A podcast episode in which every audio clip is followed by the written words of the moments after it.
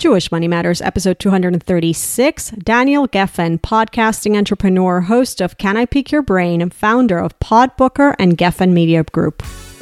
You're listening to Jewish Money Matters, the podcast where Jewish wisdom and spirituality meet your money and your business. Money is a means to serve God in this world with joy, to build a life that leaves an imprint way beyond our time in this world. I want you to discover the secrets to Jewish wealth, to gain practical and spiritual tools to break free from the shackles of financial worry, to design the joyful, rich life that your soul desires. Welcome to Jewish Money Matters. I'm Yael Trush, and I'm so glad you're here. You're listening to Jewish Money Matters. I'm Yael Trush, your host. Welcome to the show. In today's interview, you'll hear both laughter and cry, and I'm so grateful to my guest for that, for his honesty. I have an unusual kind of entrepreneur, a serial one, he says, most recently putting his entrepreneurial skills into the podcasting space. I have Daniel Geffen on the show. Daniel is the founder of Geffen Media Group, a podcast production and booking agency, helping clients build a loyal following through the power of podcasting. And you know, I believe in podcasting. We talk about that. He also hosted a top-rated podcast, Can I Pick Your Brain, for quite a while. There, he interviewed over two hundred thought leaders, billionaires, and celebrities. It was his experience as a host which led him to create Geffen Media Group and his other companies, which serves podcast host PodBooker. And now he's expanding his reach further. He's added an even more accessible way to help those who want to be featured in podcasts. The name of the course, Podcasting Pro. Listeners of this show can get twenty percent off Podcasting Pro by entering the code Jewish at podcasting pro dot com. So Daniel has been featured in dozens of media publications, including Forbes, Incorporated, C I O, Influensive, Success Radio, and over one hundred podcasts. And now, Jewish Money Matters. Daniel and I talk not just about the lessons he has learned from his guest, but he speaks very honestly about his financial failures, including being so broke that he couldn't pay for his Passover expenses, the unexpected lesson he gained at that point in time, and how it all came full circle not long after, how he deals with the ups and downs of financial life as an entrepreneur. He's definitely not stranger to no stranger to the roller coaster, the financial lessons he received growing up, including what he learned from his grandfather, a Holocaust survivor, what money beliefs he's had to let go of and work to improve, as well as the habits he practices now that have an impact in his financial life. This interview is quite juicy, ladies. I know you'll get, gain a lot from it. Here's Daniel Geffen.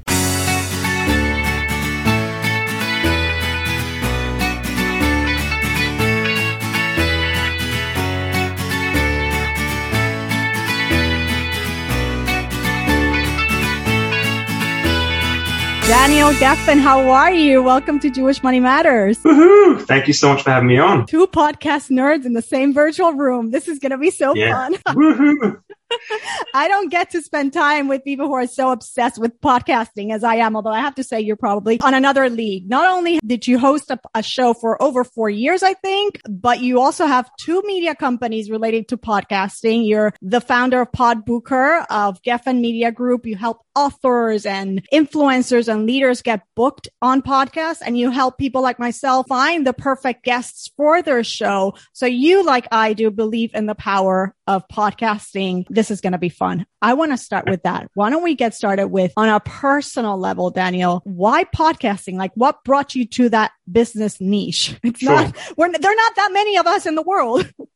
So how did I get into podcasting? So it's actually quite a funny story. About six years ago, I was playing tennis. I just made Aliyah, just moved mm-hmm. to Israel with my wife. And we had three kids at the time. And now we have five, Baruch Hashem. And I got this phone call from a guy called Nochum Kligman. So I don't know if you know him, Mm-mm. but um, he had a podcast called The Frum Entrepreneur. Okay. And um, yeah, he's going to thank me for plugging him. Love you, Notham. Anyway, so he calls me up. I didn't even know him at the time. Mm-hmm. And he said, hey, Daniel, I heard you have an interesting business story. I'd love to have you on my podcast. And I'm like, sorry, what's a podcast? What's a podcast? I had no idea what a podcast was. It sounded like some alien spaceship or something. Mm-hmm. And so he explained to me, he's like, well, it's kind of like radio, but better because, you know, you could pause it and you could, you know, pick whatever topic you want to listen to. You know, bear in mind. Did he that- used to do it through one of the newspapers or something like that? Was it like a, right? Uh, No, I don't think so. Okay. So I'm confusing it, very, it with somebody else. Okay. Yeah. It, it was very new. I mean, back then, like literally six years ago, most people didn't know what a podcast was. I it know. wasn't like a thing, I right? Know. Today, everyone and their grandma has a podcast. Yes. So, I, yeah, totally. Yeah. Mm-hmm. Yeah. Like three million podcasts now out there. And there's about one hundred fifty million Americans listening to podcasts regularly. Mm. But then that wasn't the case. And I got very excited because I thought, well, wow, like, you know, what an honor. Like I've never, and at that point in my life, I, I never spoke on stage unless you count, you know, jumping on classroom tables and getting detention for that. You know, that was kind of my, my high school experience. I, I didn't have a following. Like I didn't have any social, I didn't even own a social media account. This is really mm-hmm. funny. So my wife had a Facebook account and she would post, you know, pictures of the kids and whatever. And I thought like, what are you doing? You know, and now I'm the one with the Facebook and she's off all of social media. Good for her. I'm trying to, I'm trying to get off it, but I didn't have any social media following. I didn't have any speaking experience. I didn't have an email list. I had a successful business that I that I started and I grew totally offline. Mm-hmm. So I thought, well, this is a great opportunity. So the next thing I know, I'm sitting in my pajamas in my in our basement with uh, a microphone in my face, and mm-hmm. I'm just staring at a blank wall. I'm like, okay, here we go. And we started talking, and I loved it. I fell in love with the microphone. Mm-hmm. You know, I shared my whole story of, you know, growing up and how I, how I got into entrepreneurship. An hour went by really quick. And I thought, wow, that was so much fun. And at the end, Nochum said, you know, thanks so much for, for being on the show, Daniel. And I said, well, thank you so much for having me on the show, but I do have, you know, one question for you. And he's like, sure, what is it? I said, besides for you and your mother, who else was listening to this? You know, like, I feel like I'm just talking to you and like a few of your family members, you know? And he goes, well, Daniel, you'll, you'll be surprised to know that there were over a thousand people listening. Mm. And I fell off my chair. I'm like, what? Did you just say a thousand people? He's like, yeah. I'm like, where are all these people? And he's like, they're all over the world. And he starts mm-hmm. listing all these different countries. And I thought, oh my goodness, this is crazy. Like I'm a nobody. Nobody's ever heard of me. If you typed my name into Google, I didn't exist. Mm-hmm. And now all of a sudden I'm sitting in my pajamas and I'm talking to over a thousand people all over the world. Some of the biggest speakers, they, they travel halfway across the planet to get on a stage. And if they have a thousand people in the audience, that's a packed crowd, right? And, and that's when I decided I need to start my own podcast. Ah, so the podcast came first before the media companies. Yes, one hundred percent. And in fact, I had absolutely zero idea of what I was doing. I didn't have a plan on starting a media agency. I didn't think about, you know, writing a book that became an international bestseller, like nothing. I, I just decided this is going to be fun. I need to start a podcast. And so two weeks later, I started Can I Pick Your Brain? Mm-hmm. And the goal was to pick the brains of the most successful entrepreneurs and business leaders in our generation. But there were just two problems with it, Yael. Number one is I didn't know any successful entrepreneurs or famous people to interview, right? So I had no, no guests. I had to like call up some friends. I'm like, hey, can you be on my podcast? And they're like, what's a podcast? I can so relate to this whole conversation, by the way. Right. And then the second problem was I didn't know how to build an audience. Like, how do you get people to listen to, to the, to the show? Like, even if it's good, like, how do I get people to listen to this? Um, and that's when I had this sort of light bulb moment that went off in my head. And I thought, well, hold on a second. I was speaking to over a thousand people on Nochum's show, right? And so why don't I just go on other people's podcasts and just leverage their audiences that they've already built? Mm-hmm. And I'll just hopefully get them to listen to my show. And so I started getting booked on lots of podcasts. And, you know, the best part about it was it didn't cost any money. Right. I just reached out to people. I said, hey, can I be on your show? And I obviously there's a way to get onto podcasts. Obviously. It's not just like, especially today, nowadays, it's much harder to get on shows. And that's, we'll get to how I created my agency. But I basically went on around like, somewhere around a hundred podcasts. Mm, wow, and, nice job. Yeah. And then my, my, my own show very quickly became a top one hundred ranked show in the world in, on iTunes. And I interviewed four billionaires, the smartest man alive, the leading hostage negotiator for the F B I, the U S memory champion, and a whole host of other incredible guests. And then what happened was I wrote a book, which became a bestseller. And that was just by getting on podcasts. So this whole thing happened just by being a guest, essentially. In the meantime, you're running your other business at the same time? So I was in a very good position because the business that I created, I essentially outsourced and delegated everything so that I didn't really have to do anything in the business. Mm-hmm. And, and I, yeah, I sold that business last year, but I set it up in a way that I didn't have to really, you know, I think I'm just really lazy. So I just don't want to do a lot of the work. Right. So I try to find ways to automate, delegate, and right. outsource things I don't want to do. And it gave you the time to do the things that you were loving. Yeah, yeah, exactly. So before we get into the media companies, I need to ask you about this show that you build and you interview these amazing people. Can I Pick Your Brain? Great title, by the way. Wow, amazing. Um, were there any, you know, you interviewed there, like you said, like leaders and authors, influencers, like billionaires, business, like really, really people who I guess have achieved success, whatever that means on some level. What were some of the key lessons, Daniel, that you felt you learned from those interviews? And perhaps there were um, recurring themes, things that came up over and over again. Yeah, I think the two things that pop up in my head right now is one was a quote from one of the billionaires I had. His name was Jeff Hoffman. Mm-hmm. Um, he he's the founder of Priceline dot com, Booking dot com, Hotels dot com. Um, you know, when you swipe your passport in the airport? Mm-hmm. So he invented those machines yeah. to do that. Uh, yeah, he's got a lot of companies. Anyway, really humble guy, very, mm-hmm. really sweet guy. Um, my favorite line was when I said to him, I said, Jeff, you know, there's, there's only two thousand billionaires in the entire world, right? Of all the seven point whatever billion people, there's only two thousand billionaires. There's, there's not many. Mm-hmm. So like, what separates you from everyone else? Like, how do you become a billionaire? Mm-hmm. And he said, Daniel, I have a sign up in my office that says the following. It's a big sign. And it says, ideas are welcome here, mm-hmm. but execution is worshipped. Yes. It's all about the execution. So that really stuck with me. Um, and in fact, when I wrote my book, The Self-Help Addict, it was all about self-help addiction, about how people are addicted to consuming and consuming and sitting on YouTube for hours trying to learn something or listening to podcasts, you know, or reading gazillion books and marker mm-hmm. pen, you know, taking out the marker pen and basically marker penning the whole book, which mm-hmm. I don't understand the point of that, because then what's, you know, the whole point of marker penning is so that you can see what you've, you know, something that pops out. But I would be one of those guys with my yellow marker pen and just every line was, um, and then you watch, you know, seminars and courses and hire a coach. And the problem is that if you're not producing anything, then you're just becoming mentally obese. I call it mentally obese. So that you're, um, see, the thing is, is that when a person becomes physically obese, um, it's obvious. You look obese, you feel obese. There's all sorts of sicknesses and diseases. The doctor tells you you need to get on a diet, get on a treadmill. Um, But a person who's mentally obese, there's no external, like, you can't see it from the outside. Mm-hmm. Mm-hmm. But inside, it's exactly the same symptoms. Your head, your brain becomes bloated. It gets heavy. It feels tired because it's not converting the information into energy. And when you have all that overload of information bloating your mind and you feel all slow, it's because you're not converting it into action. Yeah.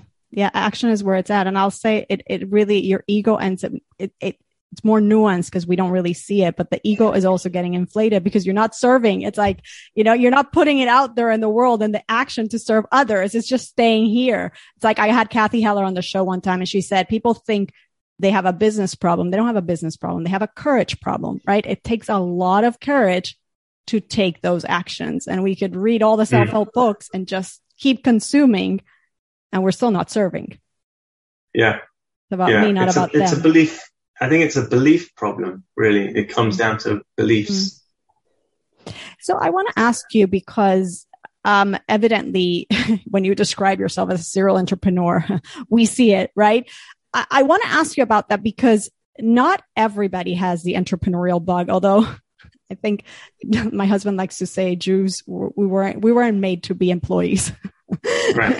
And I like to believe that too. Um, so I do think entrepreneurship is a very Jewish thing for good reasons. Um, but was there anything in your upbringing or in your family background that you think turned you on into entrepreneurship? Um, no. I, well, it's interesting. It's so interesting. Um, my father's for sure entrepreneurial. Mm-hmm. Um, he, and I have to say this with respect, but he also was kind of lazy in the sense that he didn't like to work. Mm-hmm. So he would, he set up a business. Uh, he set up a, go, a kosher grocery stores mm-hmm. in London, uh, because he didn't want to work for other people, and he would hire people. And I you told know, you, yeah, pretty much. We're not meant to um, work for others. Yeah. And then my grandfather. Okay. So this is going to be, this is, this is my grandfather's my biggest inspiration. Mm, um, you know, I've, I've had the privilege of interviewing some really great people, but they don't stand next to my grandfather. Mm. Um, my, my grandfather was in eighteen concentration camps. Um, he was shot and buried alive and hung twice and escaped the gas chamber. So he's, he was like a walking angel. Mm-hmm. Um, and he risked his life actually in the camps for another, another Jew. He, uh, he gave away his, he had his emergency bread that he kept inside. Uh, he sewed it inside his pocket, and he would always push off eating it because he was always starving, but he kept telling himself, you know, uh, uh not today, not today. He, he kept it for, you know, when he really, really would, would need it. And, um, one day he was standing there and there were a pile of bodies, and he noticed one of the hands moving. So he went over there, which was in itself, you know, risking his life to go over to that pile. And he pulled this man up, and the man looked up at him and said, I, I can't, I, I don't have strength to stand. And he took out that piece, um, that piece of bread that he had, and he gave it to him. And at my grandfather's, um, my grandfather's shiva, my father was sitting shiva. A, a woman came over and, and said, I, my father sent me to thank you. And my father said, who are you? And she said, your grandfather saved him. Hmm. So, um, yeah, I'm getting a little bit emotional talking about it, but, um, he came out with nothing, like absolutely nothing. When we think about, like, you know, our phones, you know, batteries low, or the Wi-Fi's, you know, so we complain about little things. Like my grandfather had, he, he watched his parents get shot in front of him and all of his siblings. He had no family. He didn't speak the language of the country that he escaped to. He, he was only eighteen when he came out, and he didn't have any skills or nothing. Um, And so he had to build himself up, and uh, he became a multi-millionaire. Um, a- absolutely incredible. And he gave away all of it to, to, to stock and to charity.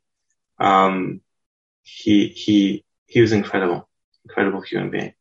Wow. What kind of work did he end up doing? What businesses did he start? So from what I understand, he started out with like, um, currency trading. And this is before the internet. Uh, you know, he had like a, a phone, and he would pick up the phone and he would call his broker, and he would say, buy dollars for whatever it was, or sell this. Like he just, he, he, he learned to understand how the currency of the world fluctuated. Um, obviously there were a lot of other jobs that he did before that, but he ended up doing that. And then he ended up, um, uh, building a hotel in Lugano in Switzerland. It was the only kosher hotel in Lugano. Wow. And uh, we used to go there once a year.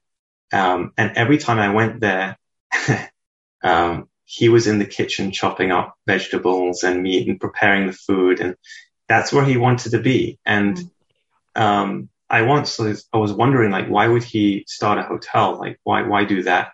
And I realized it's because he wanted to serve people. Mm-hmm. He enjoyed serving people. He enjoyed, he would stand there with a huge smile. He was a very short man, but he had this huge, massive smile always on his face. He loved serving people and having guests. And, and that's what he did until he was uh, in his old age. And then he sold it and um, retired in, in uh, Israel, moved to Israel.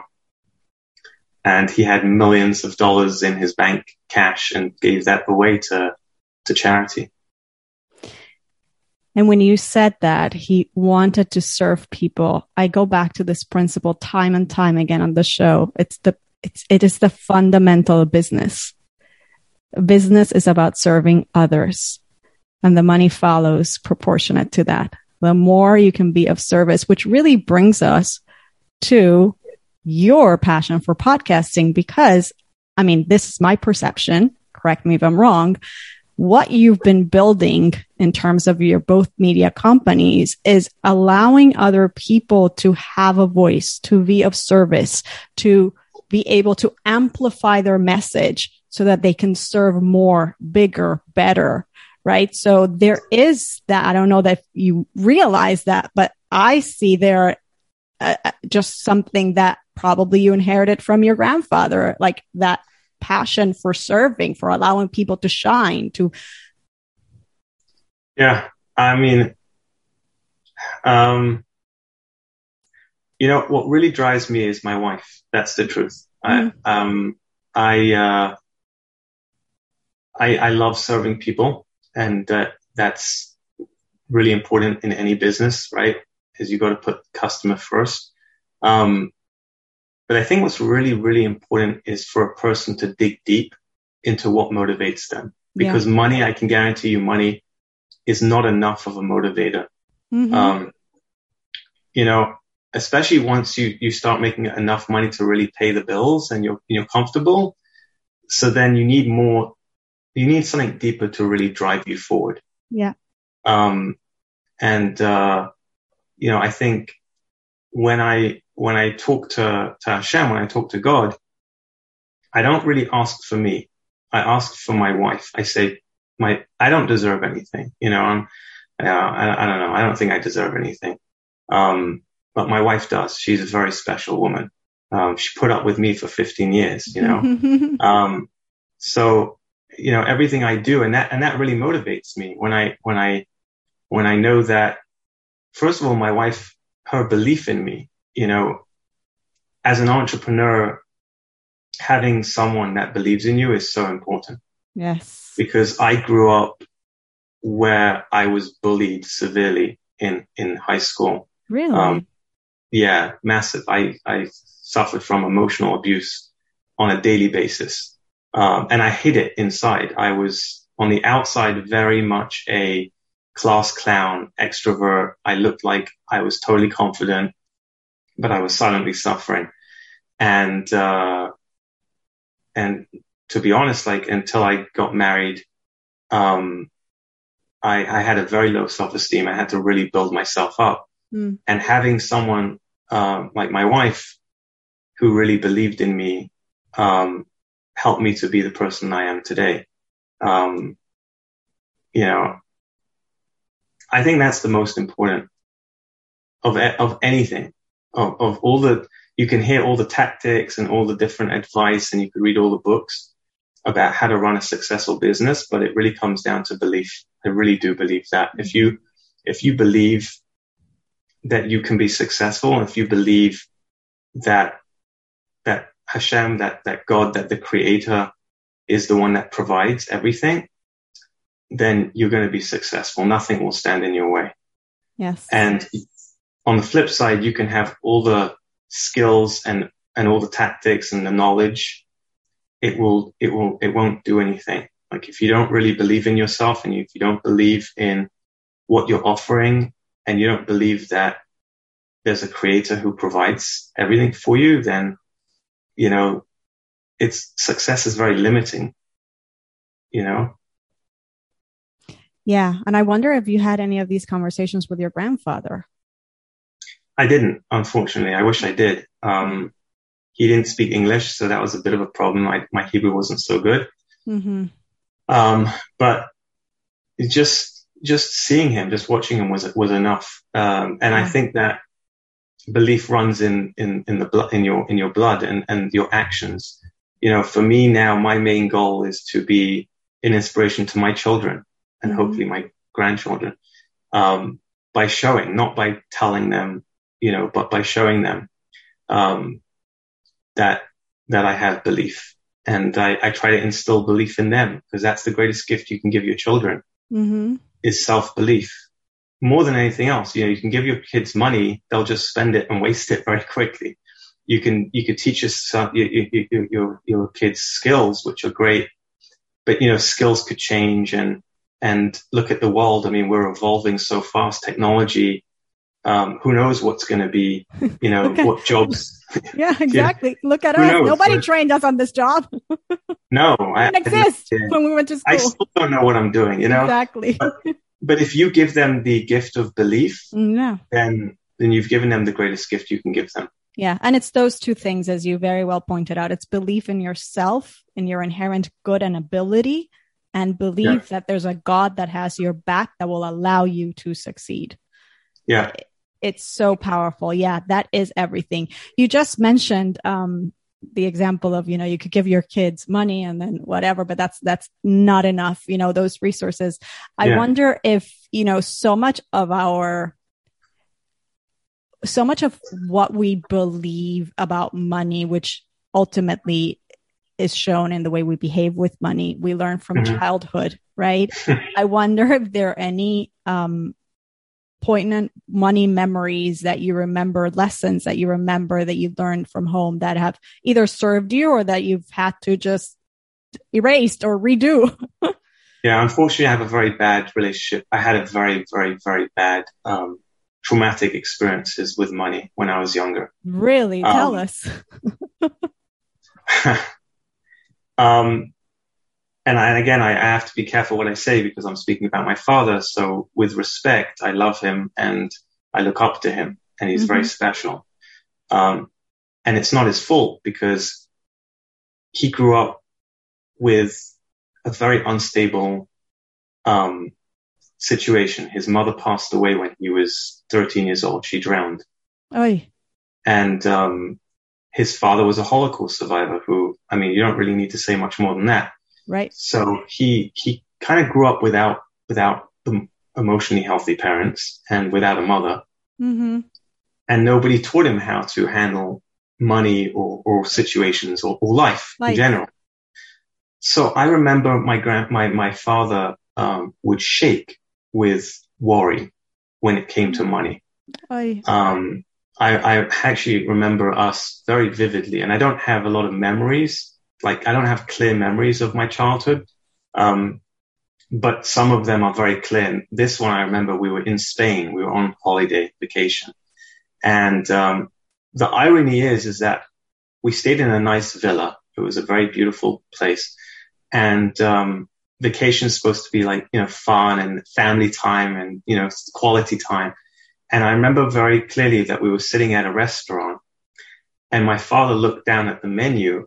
And he just, his hands started to shake and he started to talk about how expensive the, the food was and why is it so expensive? And I remember just, I was a young kid. So I just sat there and I watched as my mother tried to like calm him down. Like, no, we can go somewhere else. It's okay. We don't have to be here. No, no, no. We're here now. No, it's fine. Just, I just don't understand why it's so expensive. And I don't even know where the money's gone and my shops. I don't know what's happening. And then all of a sudden, I just oh. watched him have like this like money breakdown, meltdown. Mm. And um, as a kid, I remember feeling so angry and frustrated because I don't care if we eat sandwiches. Like, I just want my father to be happy. Happy. You know, and I just want my parents to be happy. And I just want us to be happy. And like, I don't care about this. And this happened so many times. Like wow. my mom, my mom would go shopping and she would buy something really nice, like a nice dress or my, and my father would just, you could just see it's just going to blow up. Something's going to happen. I would be like so nervous about it. And it was this constant, constant, you know, theme with money and anger and frustration and, and just anxiety. And I just, my father would smoke a lot, like mm-hmm. chimney, you know? So for many years, it took me a long time to get a healthy relationship with money. Wow. You know, it was very difficult. But which is so interesting because as an entrepreneur, yeah. I always, you know, he wrote the book, The Self-Help Addict. I always say entrepreneurship is self-help on steroids. Like you're going to face your demons, especially when it comes to money, mindset blocks and all that yeah. garbage, right? Yeah. So, what, so what were the, some of the stuff that came up as you were trying to build your businesses?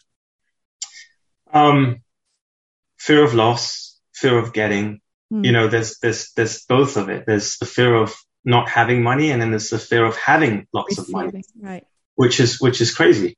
There's the thought that I don't deserve it. Right. I remember very clearly I was in L A. We were living in California. I remember um, being in a very nice restaurant. And then someone from the street came in and was collecting the cans, you know, from the trash, like the mm. leftover cans so that he could recycle it and make some money. And I just remember feeling very uneasy. And why does he, why do I sit here like a king eating a nice steak? And then there's this, this guy coming in and can barely afford a steak, you know, like, and so I, I, that was very hard for me. And, um, you know, being waited on, like a waitress or a waiter, like serving me, like, why do I get served? You know? Mm. So that was those money, my, that was, that was that money mindset. There's the fear of losing all my money, which, which happened to me. I went broke three times. Uh, and when I say broke, I mean, like, I couldn't pay rent. I couldn't pay for Pesach food. You're pretty I actually, young for three times, Daniel. Yeah, I know. It's, uh, it's, well, yeah. Like, but those were very humbling moments for yeah. me. Um, and I learned a lot of lessons from them. And I don't regret it happening. I'm actually very thankful because they were very pivotal moments in my life in different ways. Um, I restructured my first business that allowed me to move to Israel. If I didn't have that situation happen, I wouldn't have been able to move to Israel. Um, you know, other examples, you know, I wasn't part of a community, and I remember asking a rabbi for money for, to afford to pay for food for Pesach, and he basically shut me down in a very harsh way, but I needed it. He said to me, what community do you belong to? I said, I don't belong to a community. He said, what, what shul do you daven at? I said, I, I kind of go to different shuls, you know. He's like, so you didn't invest in a community, so why should anyone help you? Wow. And I, I'm, I remember he hung up the phone, and I was sitting in my car, and I burst out crying. And I made a promise. And I, I remember I said, I said, Hashem, God, I believe I'm going to come out of this. You're going to help me out of this. And when I get out of this, I'm going to help a community. And I can tell you that a few years later, on Erev Pesach, someone reached out to me and they said,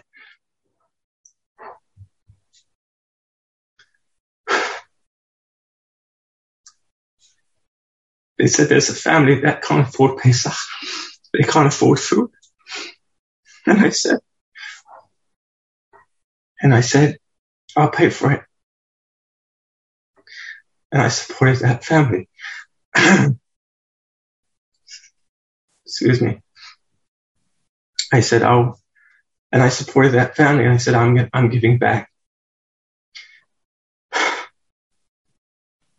You know, someone might be listening to this and they might be going through hard times.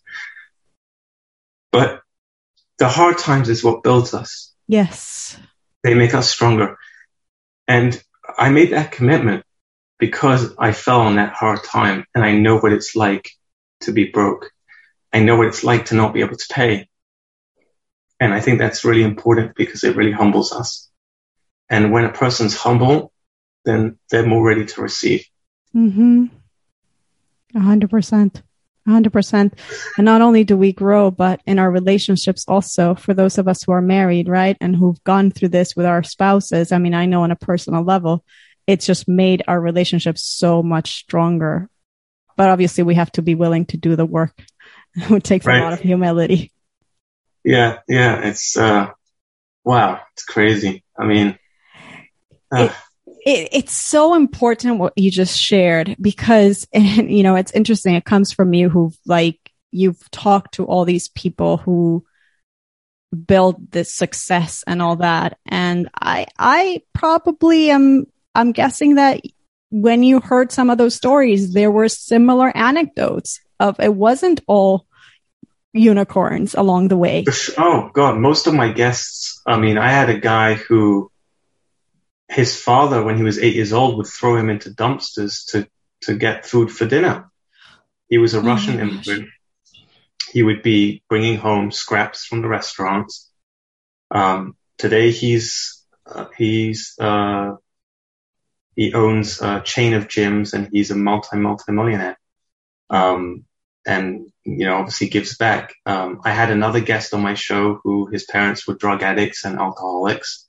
Um, his father held a gun to his sister's head, um, and he had to put his finger in the trigger to stop his father from shooting his sister. And he was working, he was the only child in that family that didn't abuse drugs. And he went to work in a restaurant, sweeping floors and cleaning tables. And the owner of those rest, the owners of the restaurant were an old couple who really took a liking to him. Mm-hmm. And when they retired, they told him that they wanted to sell him the restaurant. And he said, I can't pay for, I can't buy this. I don't have enough money. And they said, no, we want to give it to you, and you could just pay us back like over time.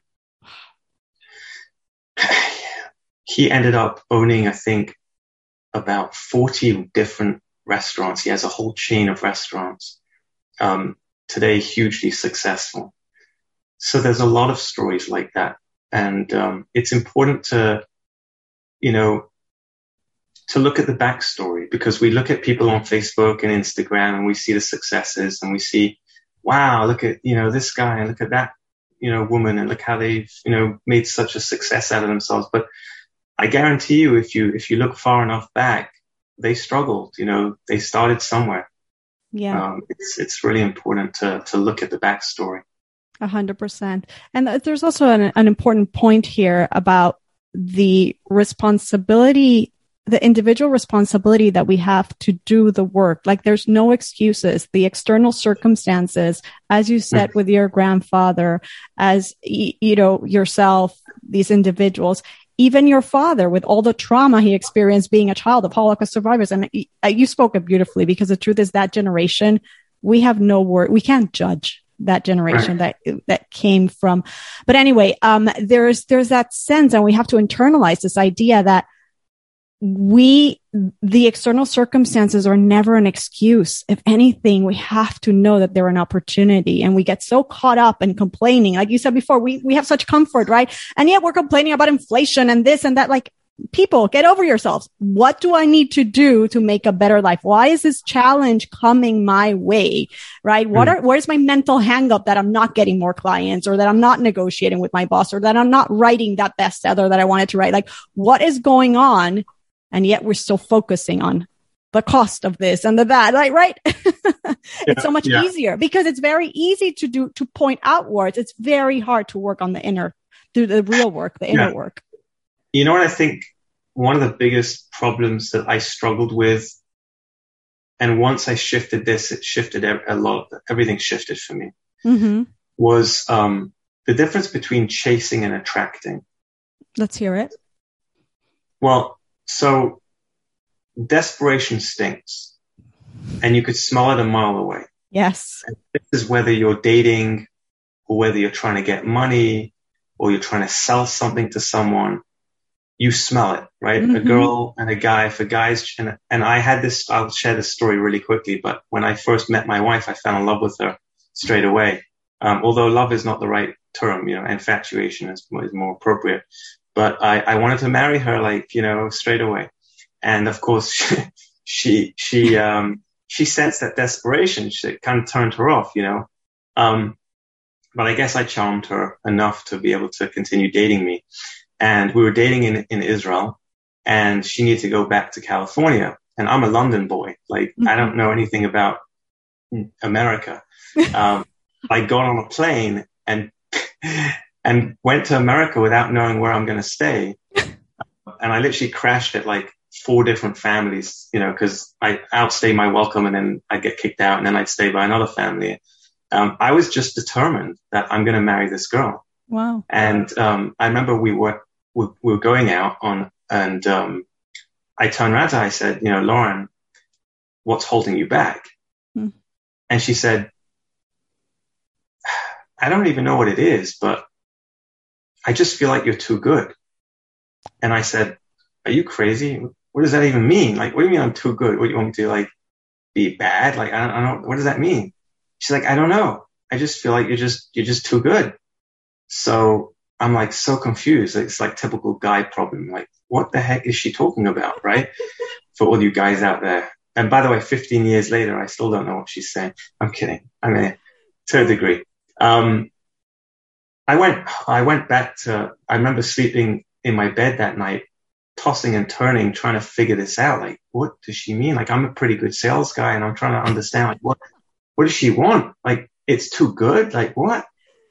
And then it clicked, and I realized what she means by too good is it's when something is too available, right? When you could just have it when it's too good. So like, uh, I don't know, I don't need it. And the desperation is putting her off. Mm. It's the over, I, I'm, it's, you know, it's wanting it too badly. And so I played this little, this little game, uh, which I was very nervous about. But I remember, um, Motzei Shabbos, Saturday night, she called me up. I actually didn't, I didn't call her. I made, I, I waited till she called me. And, um, she's like, hey, how you doing? I'm like, oh, I'm okay. How are you? And she's like, oh, I'm good. You know, da, da, da. And I'm like, listen, Lauren, um, my heart was like beating out of my chest at this point. I'm like, I, I don't think we should continue dating. Oh, you- she's like, what? Are you kidding me? I was like, yeah, I, I just, I don't think it's going to work out. Like, I feel like I should just go back to Israel and I'll just date other girls and you date other boys. She's like, what do you mean? I thought, like, why? I was like, I, I, I just feel like we're wasting each other's time. She's like, no way. Come on. I was like, yeah. And then I said, and then she said, no, let's just go out one more time. And I said, okay, fine. We'll, we'll go out one more time, but, um, on one condition. She's like, sure. What is it? I said, we have to play a game called Spin the Bottle. She's like, what? But we're showing a gear. Like, we can't touch. So I'm like, no, it's it's a different, I put a twist to the game.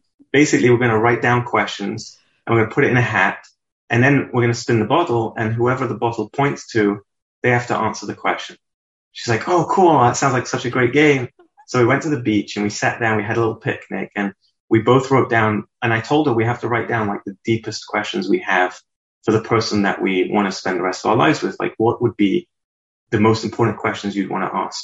Mm. And we wrote them down. And we played this game, and um, and by the end of the game, she looks up and she said, I'm ready. Wow. So what I realized is along the way, whether it was getting married to my wife or whether it was in business or sales or anything like that, um, desperation always, you know, it, it, it, it you chase after money, money runs away. You chase after, you know, uh, a person you want to get married to, they run away. You chase after money, it runs away from you. So um I, I told my kids this as well. I said, you know, if you're sitting on a bus and, and someone sits next to you and they smell of B O, right, body odor, um, you don't want to sit next to them, right? It reeks. So, and I try to teach them the idea of desperation and how when you crave attention, that's what happens. Like, people don't really want to be around you because you, you just, it's it's bad energy. Mm-hmm. And it doesn't matter if the guy or the girl with B O goes and sprays, you know, deodorant. It just smells even worse because now it's just cheap deodorant with B O. It's like, ugh, right? You could put more layers of clothing on, but you still stink. Like, you can't cover it up.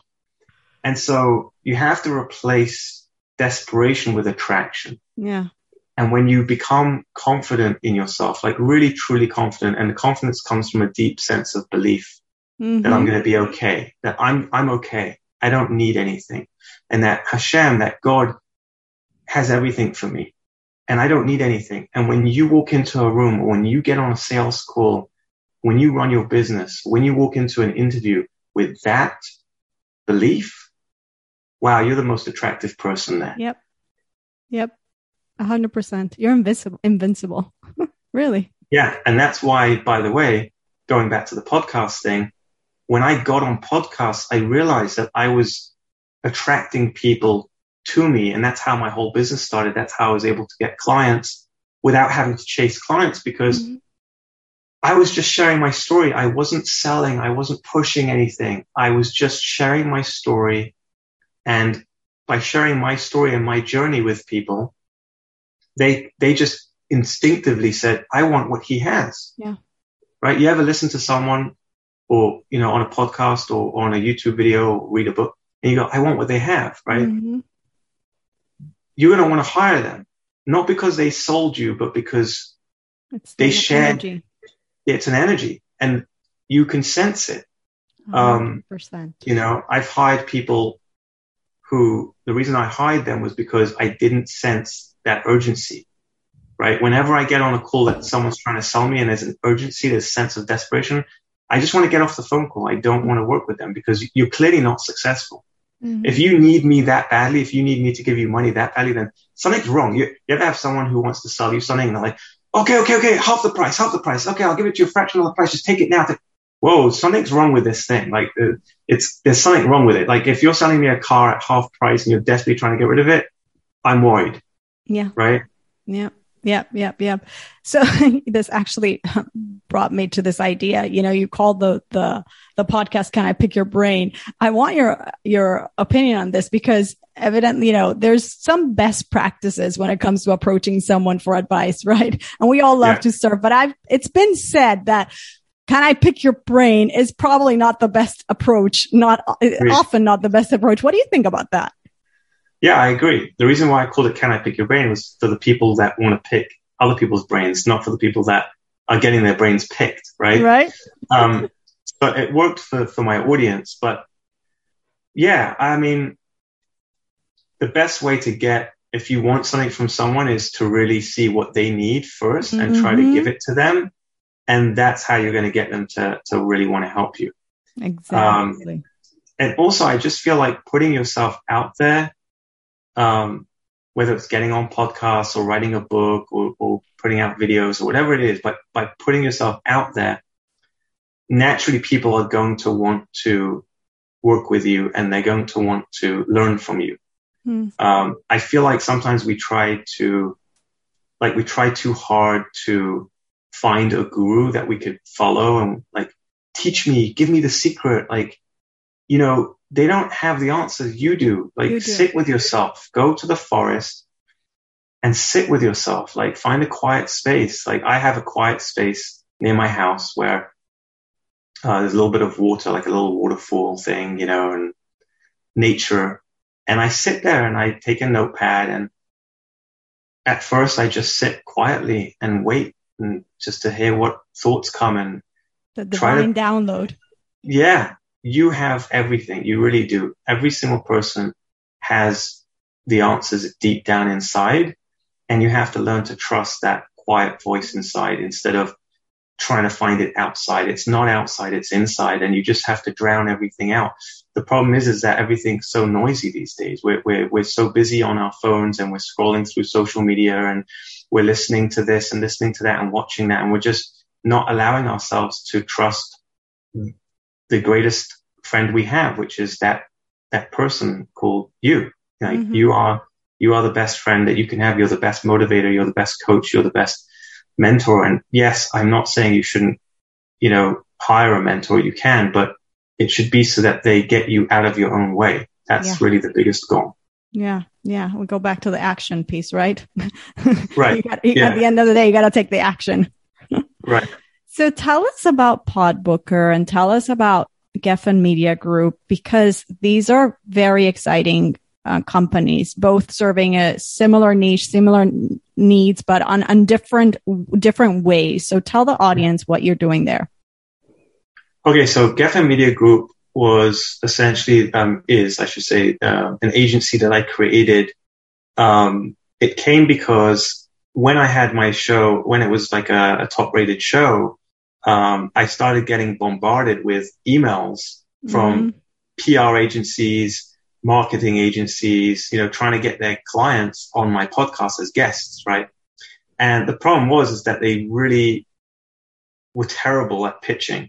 Mm-hmm. Um, I just had hundreds of these emails in my inbox, all basically saying, I want to be a guest on your show. I want to be a guest on your show. Like, have my guest. Like, you know, they all sounded the same. They all sounded desperate. Um, yeah. They didn't. They didn't know how to build a relationship, so they clearly didn't do their homework and they didn't like spend time trying to get to know me. They just were like, bah, you know, um, and they didn't know how to position themselves or their guests or, or their clients um, in a way that made them sound interesting for me to have them on, right? Mm-hmm. If you're trying to get on the biggest podcasts, um, they are extremely selective on who they have on their show. And so you're competing with hundreds and hundreds of people every day trying to get booked on a podcast that only has, you know, maybe one or two slots a week. So how do you do that, right? Now, you can get on small shows very easily, but the problem is, is that most of them are, you know, not big enough, and, you know, you, it takes a long time to start building yourself up to get on the bigger shows. So um, one thing I realized, and this was, you know, about five years ago now, um, there's nobody doing a good job of getting people on the big podcasts. Like, who's representing them? Like, these, these P R agencies don't know what they're doing. Right. And so I realized, like, I have my own podcast. It's a top rated show. I had interviewed, you know, over two hundred people, um, been a guest on over one hundred shows, um, have relationships with all these big podcast hosts. So I know how to position people in the right way, and I know what the top rated host wants in a guest, and I have those relationships, so I have backdoor access, and that's how Geffen Media Group was born. And since then, we've worked with many, many different clients, I would say hundreds uh, by now, um, and we've got them booked on the biggest podcasts. Mm. Um, we pretty much guarantee placement on um, twelve of the top two hundred fifty ranked shows within a six-month period. Wow. Um, we've built a very good reputation, um, to the point where the biggest book publisher in the world, HarperCollins, called us up a couple of months ago and said, we want to partner with you. I was like, what? You want to partner with us? And by the way, this is exactly what I mean by attraction. I did not call them. They called me. So when you're able to really put yourself out there in a non-desperate way, yep, then you get people like the biggest book publisher in the world calling you up saying, we want to partner with you because we want our authors to be on the biggest podcast. And, you know, so that was a huge win. Um, we also worked with Stephen Covey's company. So Stephen Covey's uh, author of uh, The Seven Habits of Highly Effective People. And um, we worked with them. We've worked with some really big authors, and we've worked with authors that nobody's ever heard of. Um, but, you know, we've got them on the biggest podcast because we have a very Um, clear strategy and how we do it. Um, and I've built the relationships over time. Um, and it's really all about, um, you know, how to position yourself in a way that makes you extremely attractive to the hosts. Yeah. Um, so that's, that's Geffen Media Group. And then the reason I launched pod booker dot com was because I noticed that there were a lot of people that couldn't afford to hire an agency like mine to do it for them, because we have a fully done for you service. Um, and I wanted to help a lot more people. So I created the platform PodBooker to essentially help people who, who had a low budget and wanted to do it themselves. Um, I also recently created a course.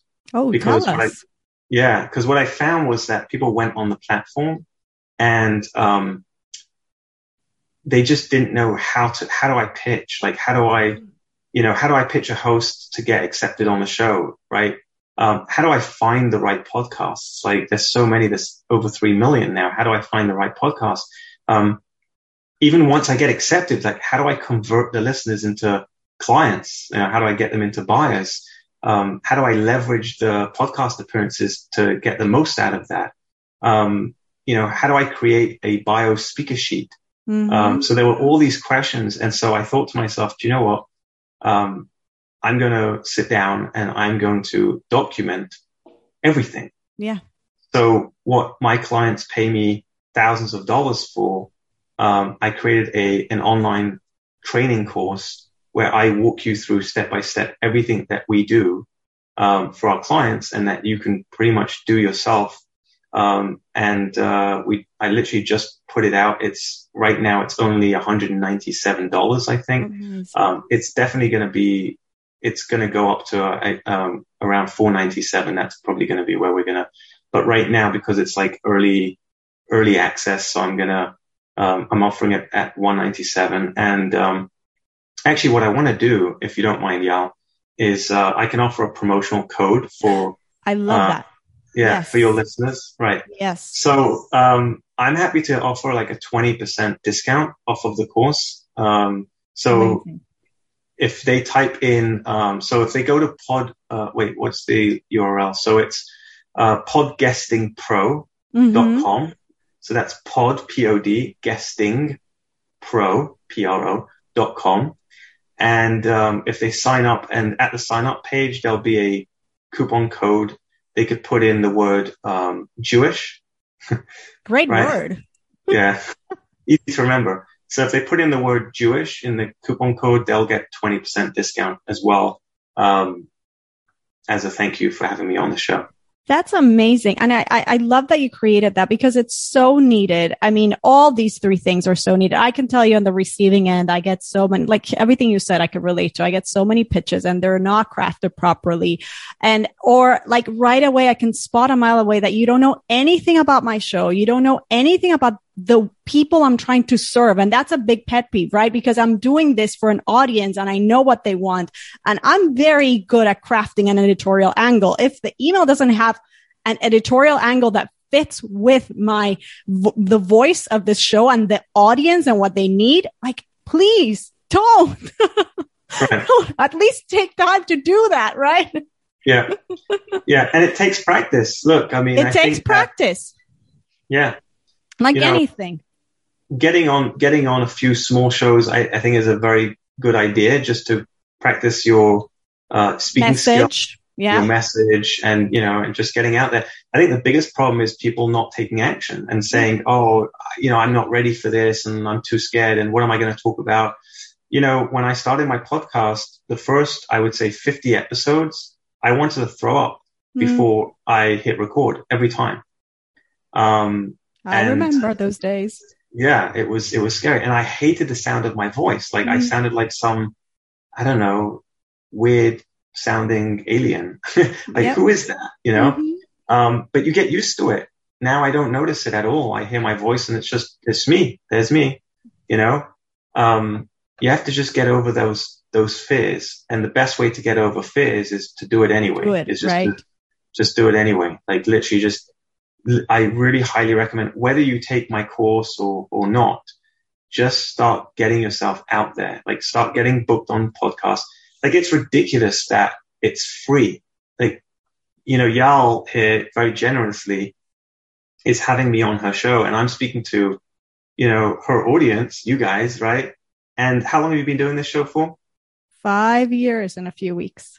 Can you imagine someone put in five years of work? I can't even imagine how many hours Yael's put into this, mm-hmm. producing, editing, promoting, the whole thing. And now Daniel Geffen comes along, and in less, like in literally an hour, I get access to her entire audience that she's built over the last five years. And I don't pay her any money. There's no, there's no cost. Like what, there's no marketing that you could do, no matter how much money you put out, that's better than getting on a podcast where, I don't know if you're still listening to this, whoever's listening, but if you are, I just had your attention for one hour. Tell me what platform one hundred percent on this planet where you can get someone's attention for an hour. Because I could tell you this much, on Facebook or Twitter or Instagram, you're getting someone's attention for maybe three or four seconds, mm-hmm. not, not thirty minutes, not sixty minutes, not even twenty minutes, not even close. Podcasting is by far, by far, by far the most attention that you're going to get today. A hundred percent, a hundred percent. You know, it's so interesting because I just had this conversation with a sponsor. They want to pay me for doing posts on Instagram. And I'm thinking, are you insane? I right. have people who come to me week after week for four, five years. They trust me. They know my voice. They come to me for advice.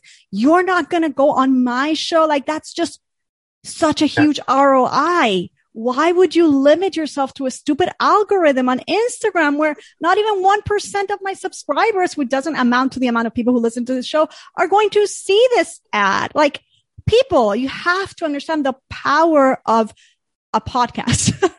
That's my plug. Start a show or get on other people's shows, but please, this is like the real deal.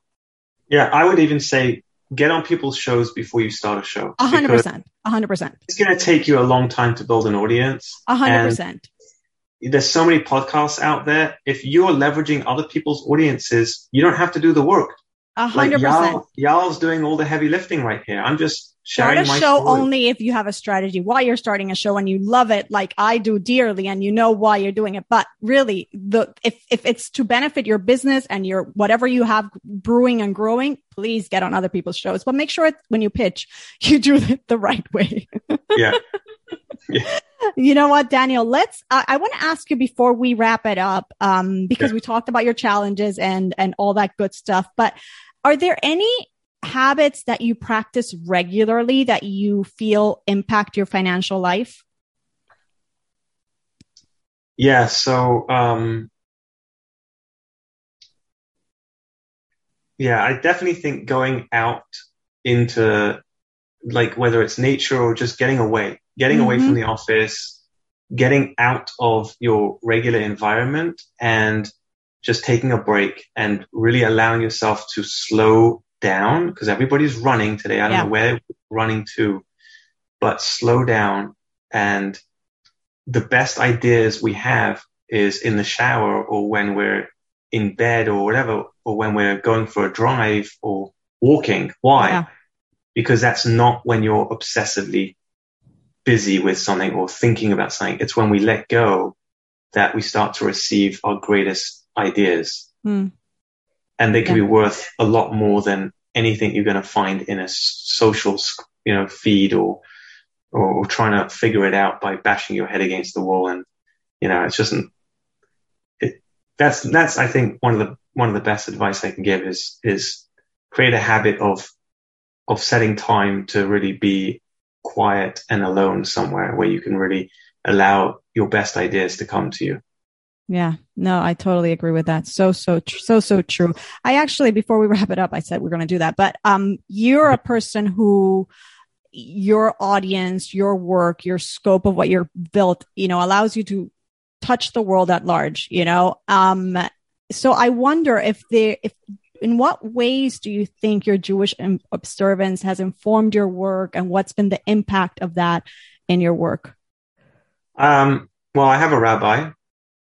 Um, and, you know, I just, um, I just made a big investment in a, a you know, in, a, in an agency that, uh, I'm doing a partnership with, uh, and I didn't do the deal until I spoke to my rabbi. Mm-hmm. That's simple. Like, until I had his blessing to go ahead, and until I, you know, spoke it out with him, um, I did. I didn't do it. And um, having a spiritual guide, mentor. Whether it's a rabbi or spiritual mentor, to be able to guide you along the way, is is really important, um, because we do have blind spots, and right. sometimes we get excited and we jump into things that maybe it wasn't the right decision. Um, I also talk things out with my wife, even though she's not really a businesswoman. She doesn't really understand money at all. Um, she likes to spend money, um, which is great. But, uh, and she's amazing. She, she takes care of our, our kids and, um, does pretty much everything else. Um, but I do bounce ideas off of her, you know, mm-hmm. because it's, um, the wisdom of the woman. And so that's, that's the other thing I do. Um, Um, and then, of course, I went through a an incredible sefer, an incredible book called Shaar HaBitachon. And um, oh my goodness me! You mean this? yeah, I mean, I mean that. Yeah, Shaar HaBitachon. I actually um, teach it tonight. I teach it every Tuesday night. It's incredible. I've that, been obsessed with this book for the last ten years, and now that we have this fabulous copy, it makes it even easier to digest. Unbelievable! I am. Um, I'm going through it now the second time. And, um, it's life changing. It is. It's life-changing. It is. Simple as that. Um, it really is. Yeah. Yep. Yep. I'm thinking of writing a book on Bitachon. That's how transformational it's been for me. Yeah. Yeah, it is. It is. And actually I'm working with my husband on a project, um, on that, because it, it, it is, I always say to my students and to my listeners, Bitachon, trust in God, absolute trust in God, is the foundation of your entire financial system. I could teach yeah. you all the mechanics. I could do, It boils down to trust. Anyway, let's wrap it up with what I call Jewish Money Matters, fill in the blanks. And this is the part of the show where I will give you an open-ended statement and you'll finish it with the first thing that comes to mind. Okay, ready? Cool. I like these games. Okay.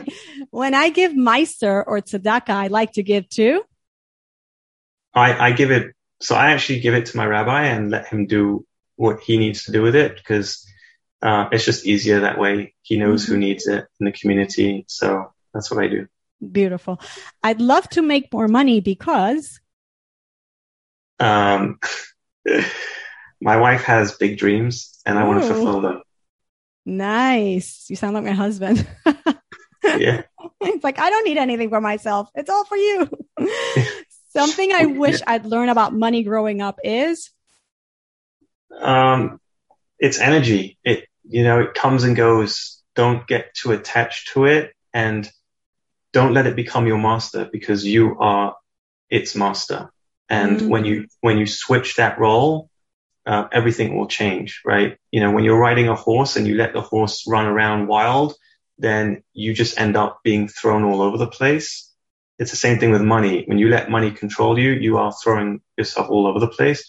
But when you get control of that horse, of that donkey that you're riding, and you know how to ride it because you are the master of it, you are the master of money and it wants to serve you. So let it. A hundred percent, a hundred percent. Uh, money, spiritual or physical? I think I know what you're going to say. Yeah, it's definitely spiritual. Something I splurge on unapologetically is? I like Chinese food. Uh, I have a week.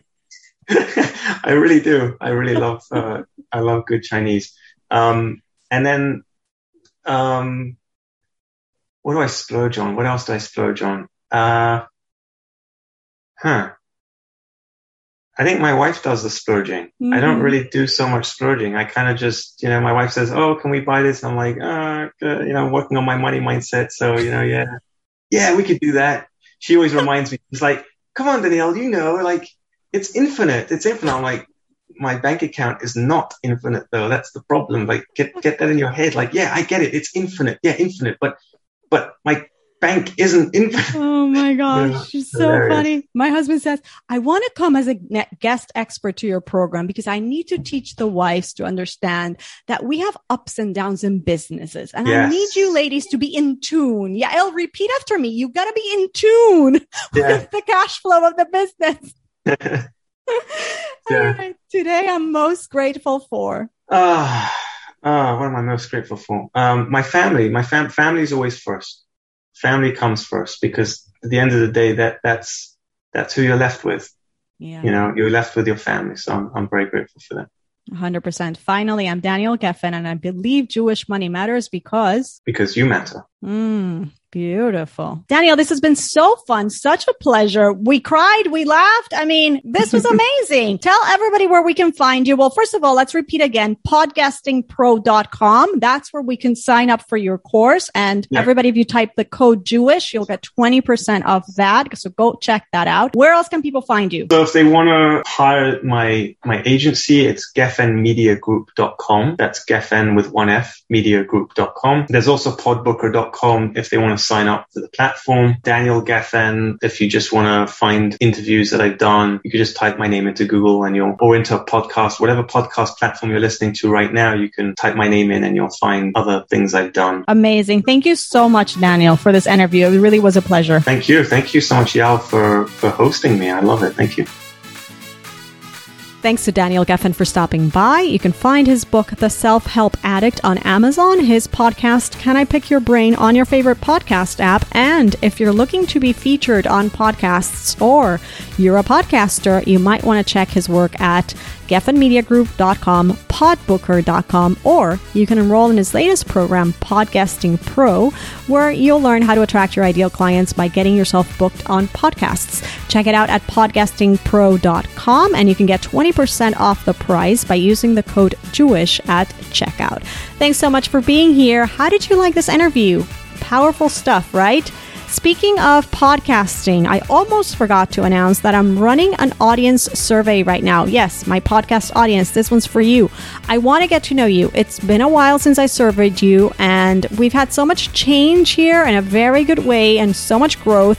And well, at this point, you know me pretty well, I think. But really, it's very important that I get to know you. That is the way that I can continue to serve you better. So it is important for me to do this at least once a year. And we haven't done this in over a year. So if you could please take one minute to fill out my podcast audience survey at yaeltrush.com forward slash survey. It would mean the world to me. Thank you so much. I'll be raffling a gift to those who fill it out.